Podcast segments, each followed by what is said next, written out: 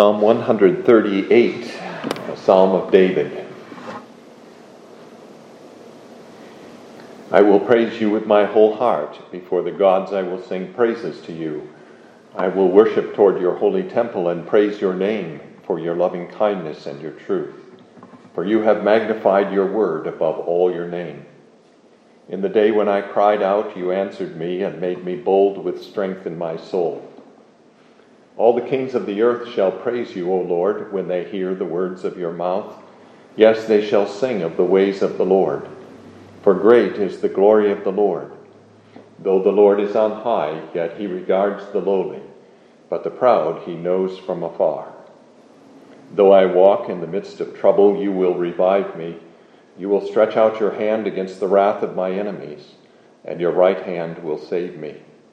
The Lord will perfect that which concerns me. Your mercy, O Lord, endures forever. Do not forsake the works of your hands. Dear brothers and sisters in our Lord Jesus Christ, this psalm is, has three clearly marked stanzas.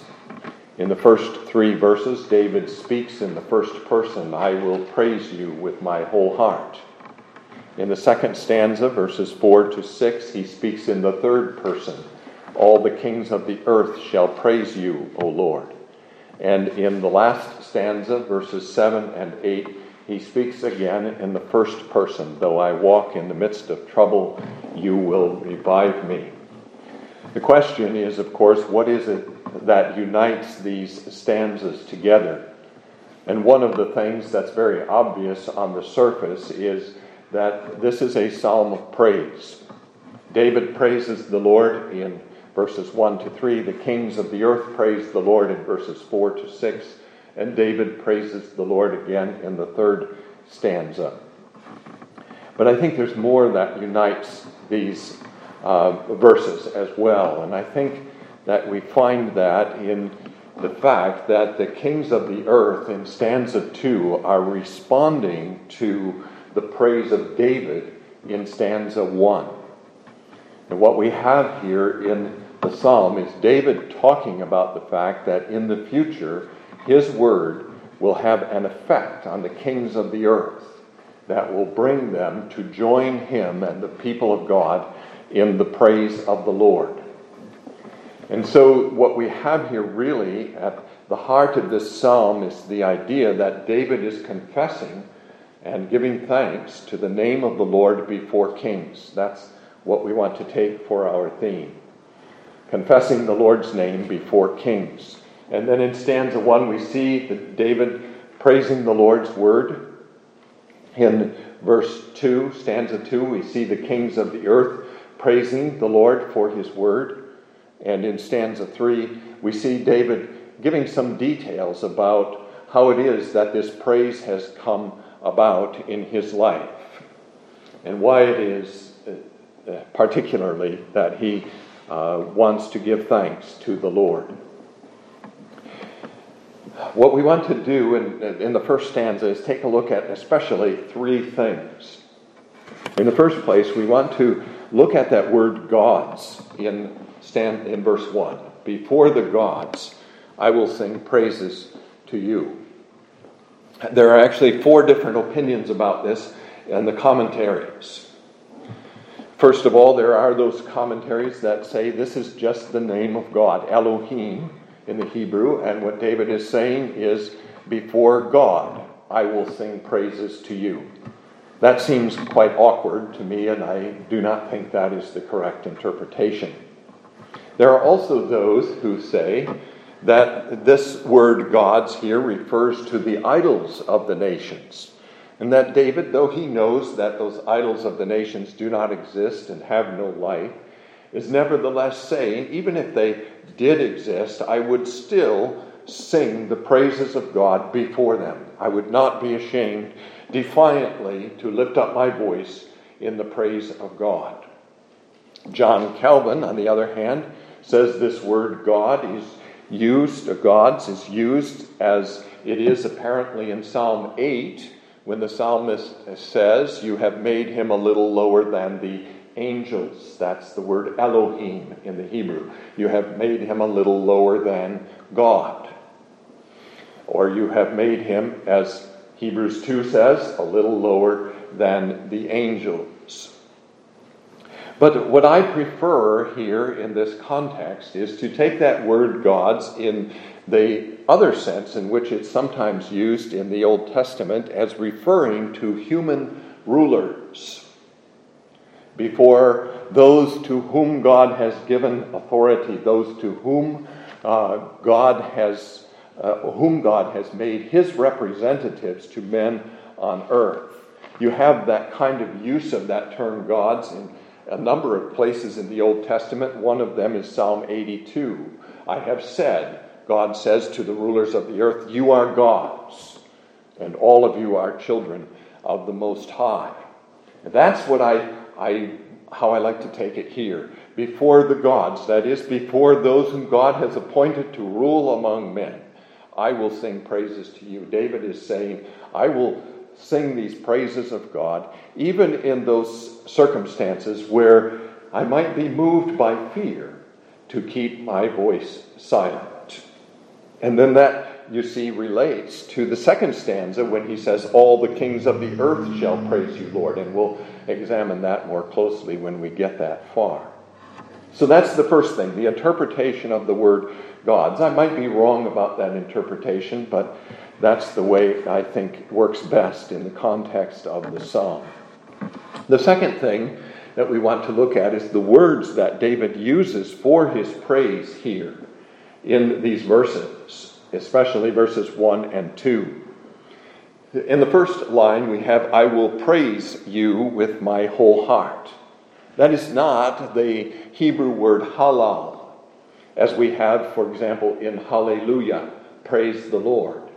It's a different word than halal. It's the word that in, at other times is translated as give thanks.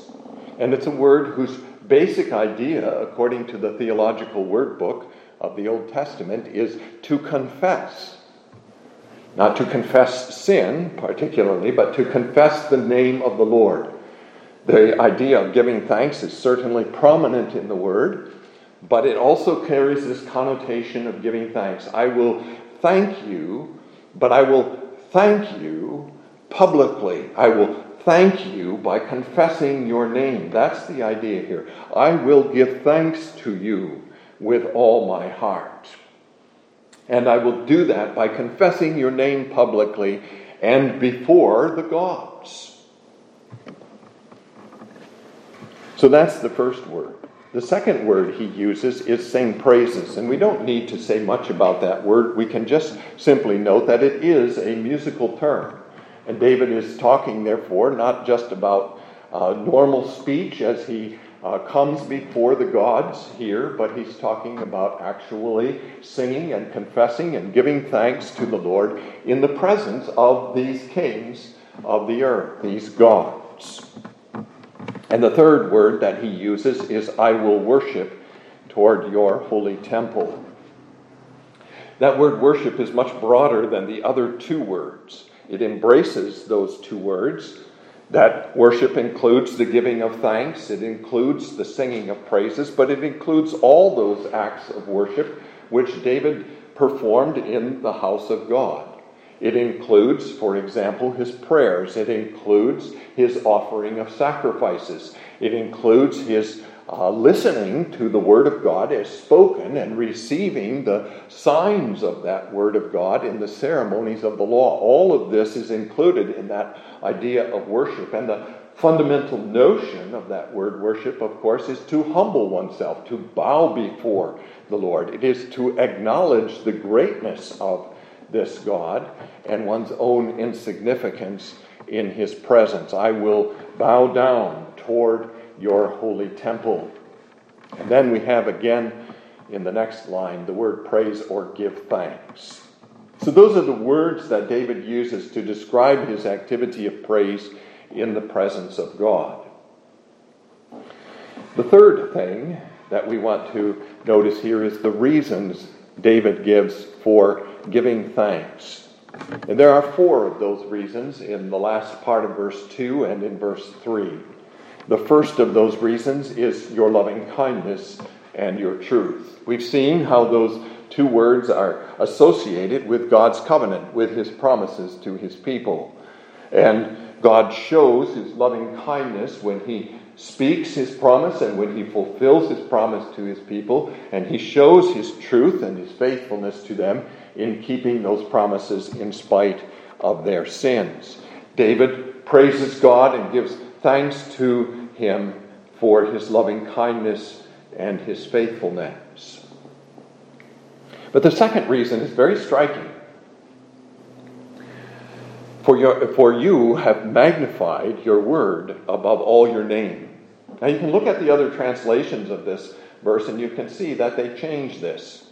Some of them uh, tinker with the translation itself to come up with something different. This is an awkward expression to us. You have magnified your word above all your name. It sounds like it should be the other way around, doesn't it? You have magnified your name, yourself, above your word. And some change one consonant in the Hebrew to make it say something entirely different. But I think we should take it as it stands here. I think this is accurate. This is what the Hebrew says. You have magnified your word above all your name. And we have to ask then, what does that mean? How does God magnify his word above his name, especially if we take the name of God for himself? His name often stands for himself. I will praise your name means I will praise you. But he says here, I have magna- you have magnified your word above all your name. And there are probably different ways, again, that you can take that, but the way I like to look at it is this that when David speaks of the name of God here, He's talking about the name of God as it's revealed in his creation. O Lord, our Lord, how excellent is your name in all the earth. You have set your glory above the heavens. When I consider your heavens, the work of your fingers, the moon and the stars which you have ordained, what is man? That, that name of God in creation is, is very glorious, very powerful, a very uh, excellent, as David says there in Psalm 8. It's a very great name that God reveals in his creation. But David says, You have set your word above that name. Your word is a fuller revelation of that name. That name, as revealed in creation, speaks of your power and of your wisdom and of your Godhead and of your eternity and so on. But your word speaks more fully, more, of more glory, of greater glory.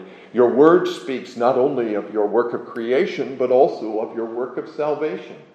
Your word speaks not only of your providence, but also of your judgments and all the works of your hands, the purpose of those works of your hands in providence, to save your own and to bring the wicked down to the ground.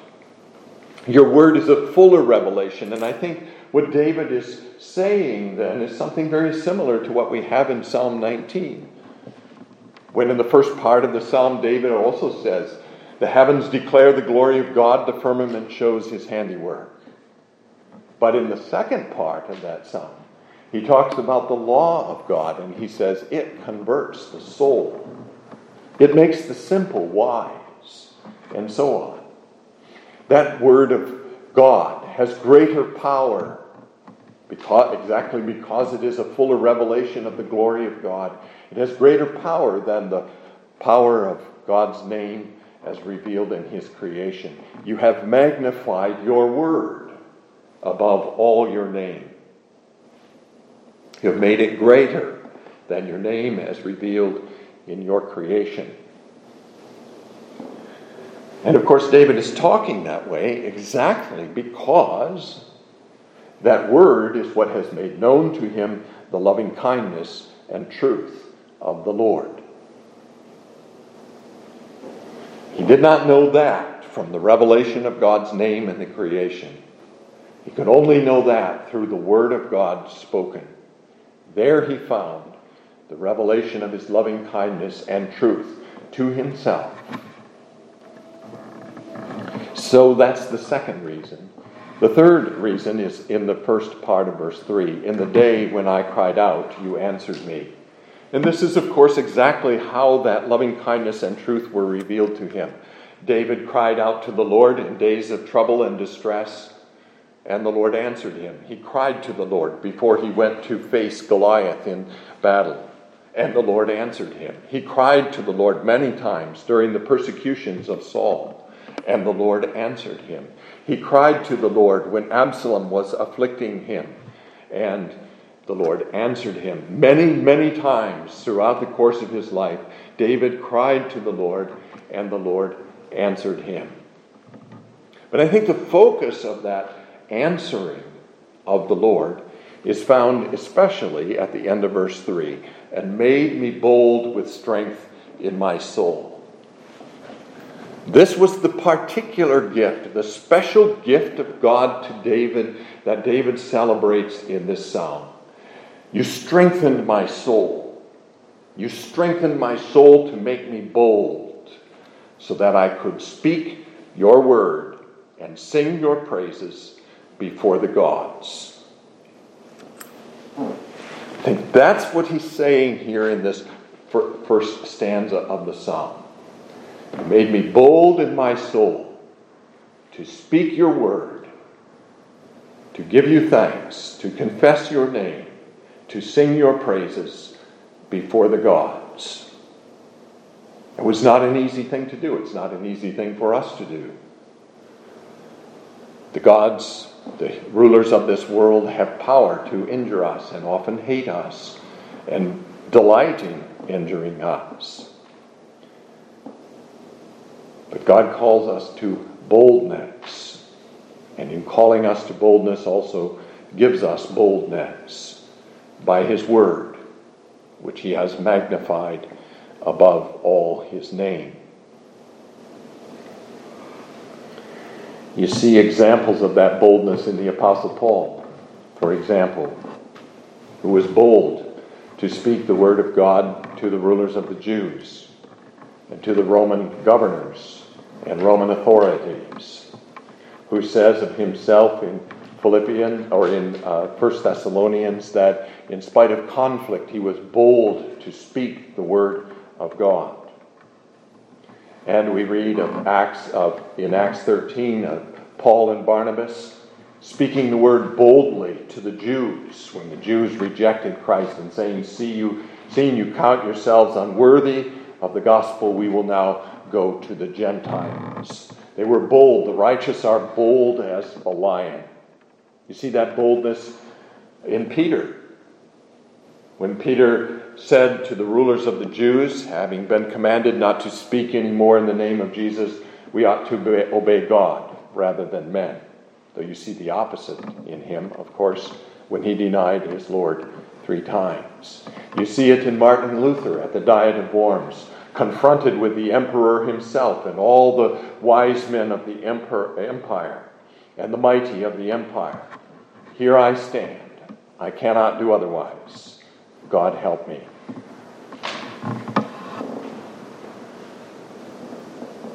He made me bold with strength in my soul. Therefore, I will praise him with my whole heart, with all my thoughts, with all the choices of my will with all my desire and inclination, I will devote myself to the giving thanks to the Lord before the gods.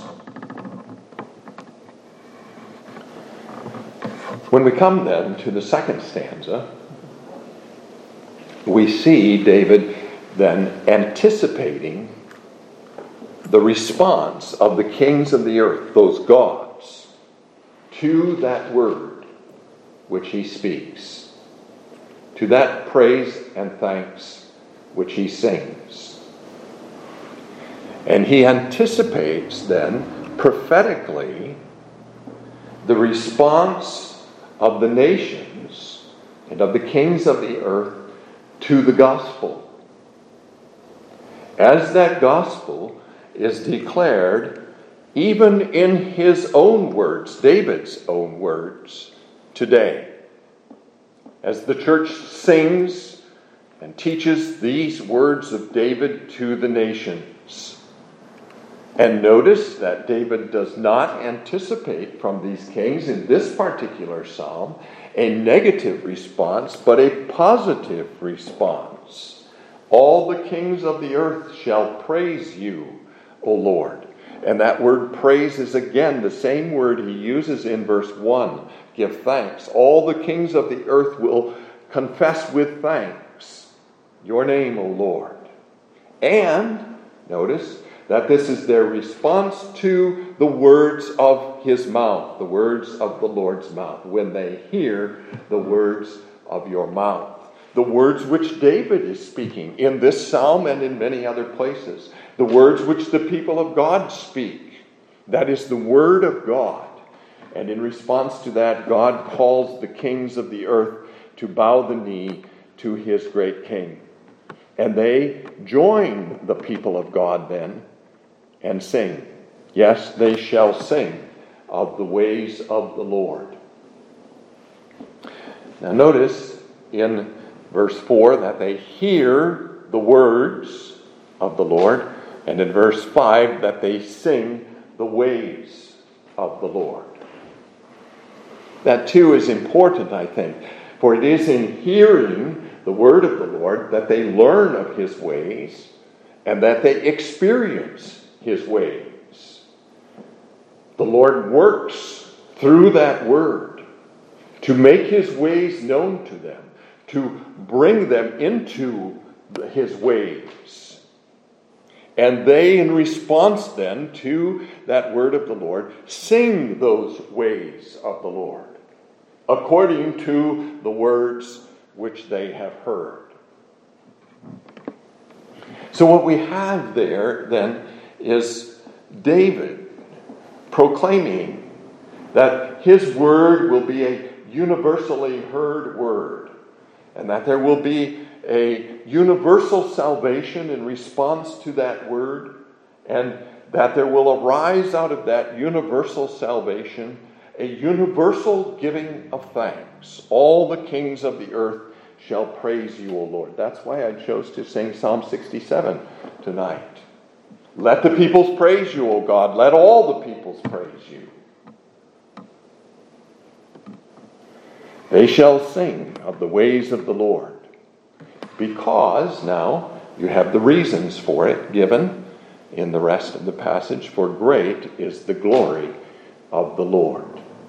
These great kings, who are many of them very glorious kings in their own right, will know the glory of the Lord and will see that besides the greatness of the glory of the Lord, beside the greatness of the glory of the Lord, their own glory pales into insignificance. They will join then not only in the giving of thanks and the singing, but also in worshiping, humbling themselves towards his holy temple. Great is the glory of the Lord.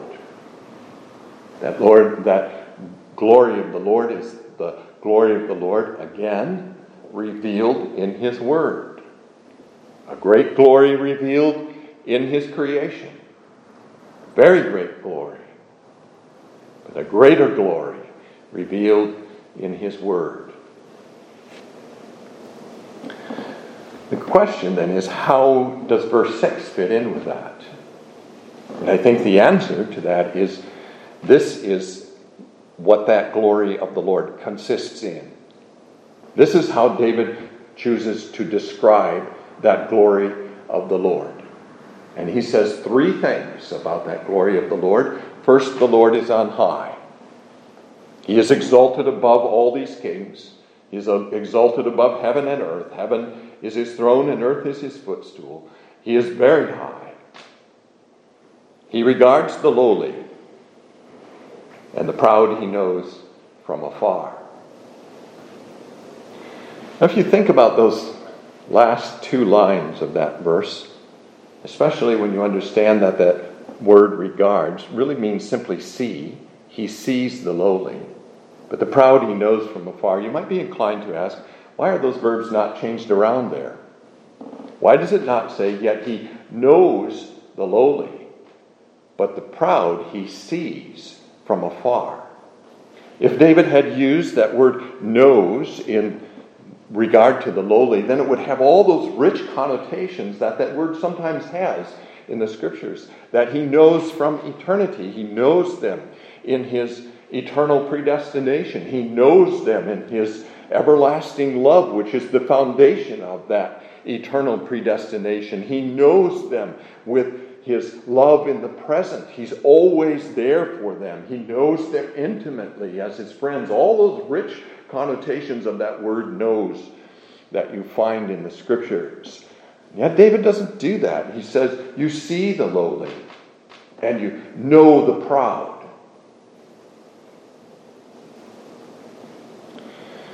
I think perhaps the way to get at the uses of those verbs here is to imagine the scene of uh, the king's throne room, where the king is seated on his throne and all his people are gathered around him, his courtiers are gathered around him.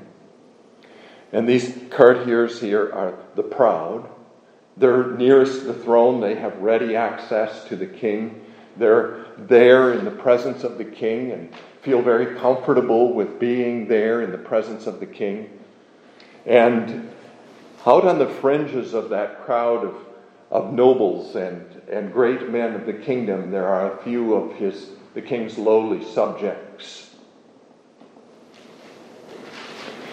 who are invisible to the king because the nobles and the proud are standing in the way.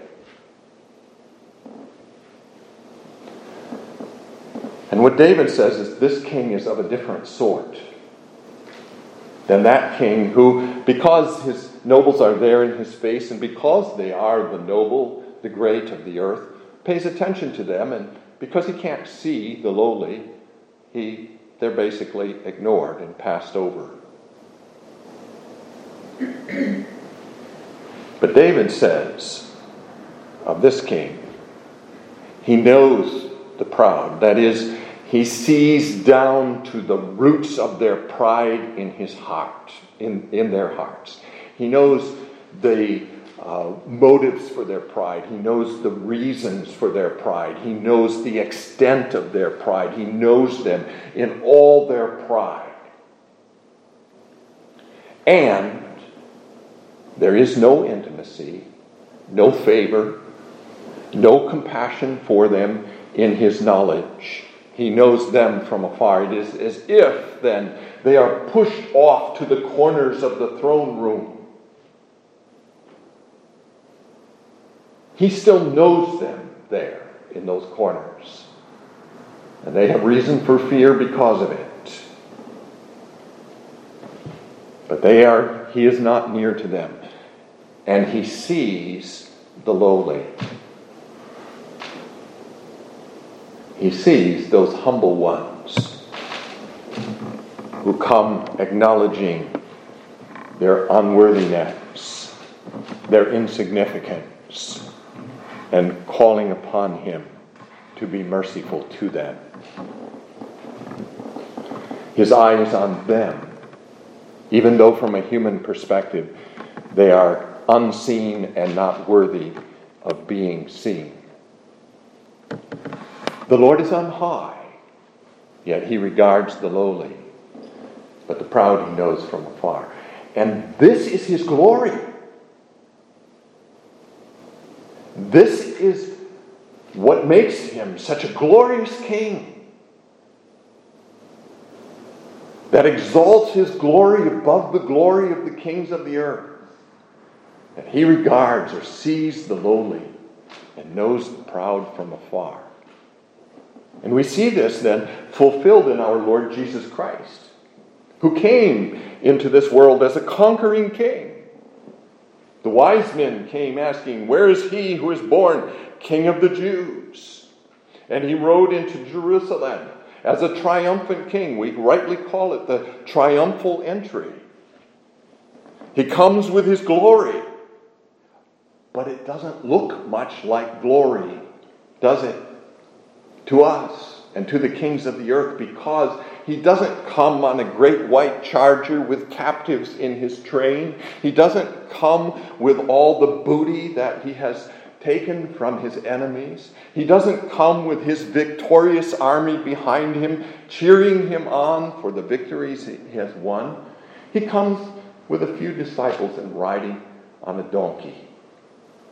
He comes lowly among us.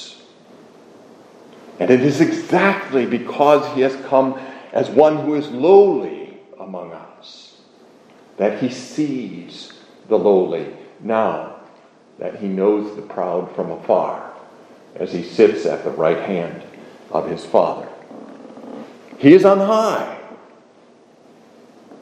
Yes, he is indeed on high, but he sees the lowly, and the proud he knows from afar. That's his glory. And there is no greater glory than that. That he who did not think it robbery to be equal with God humbled himself and came in the form of a servant and was made in the likeness of men and humbled himself even to the death of the cross.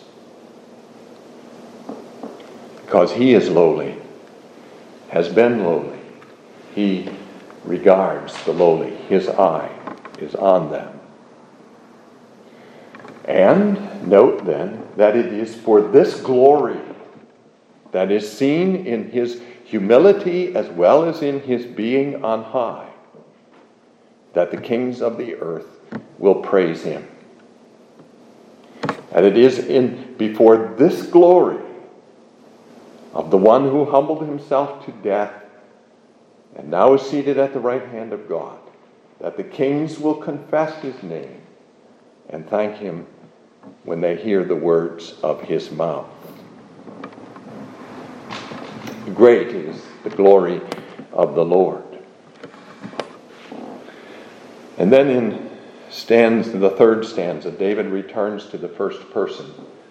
I think what he's doing here in this third stanza is he's saying, here's what that glorious king has done for me, one of his lowly subjects, or will do for me if you prefer the future tense.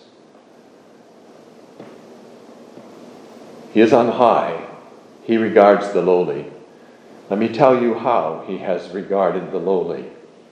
Though I walk in the midst of trouble, you will revive me.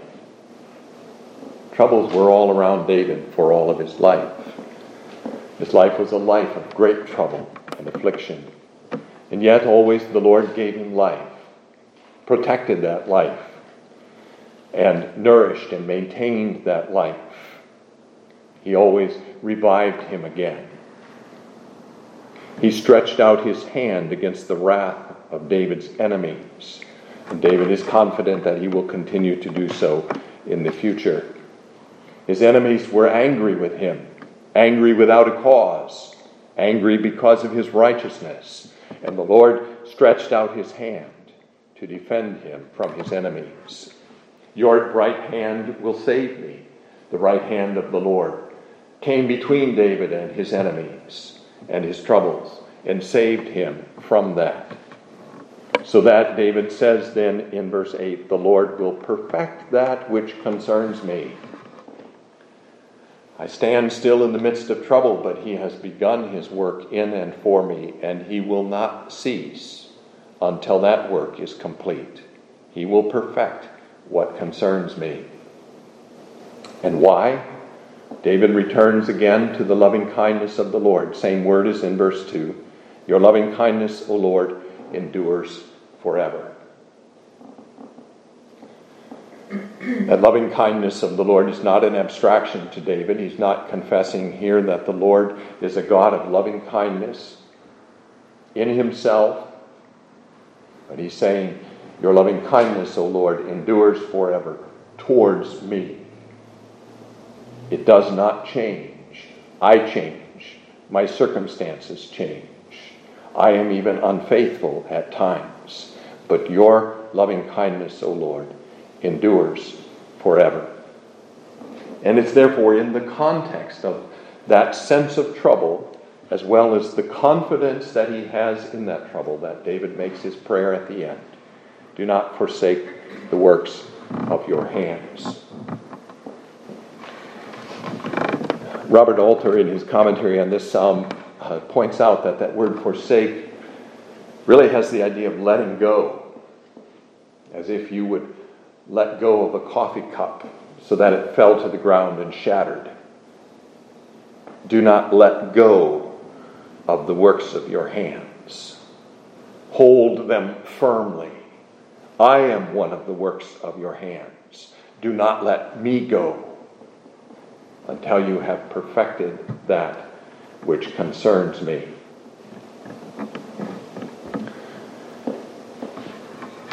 So we see in this psalm then Christ, the Lord of glory, whom David knows and whom David confesses, and to whom David gives thanks with his whole heart before the gods.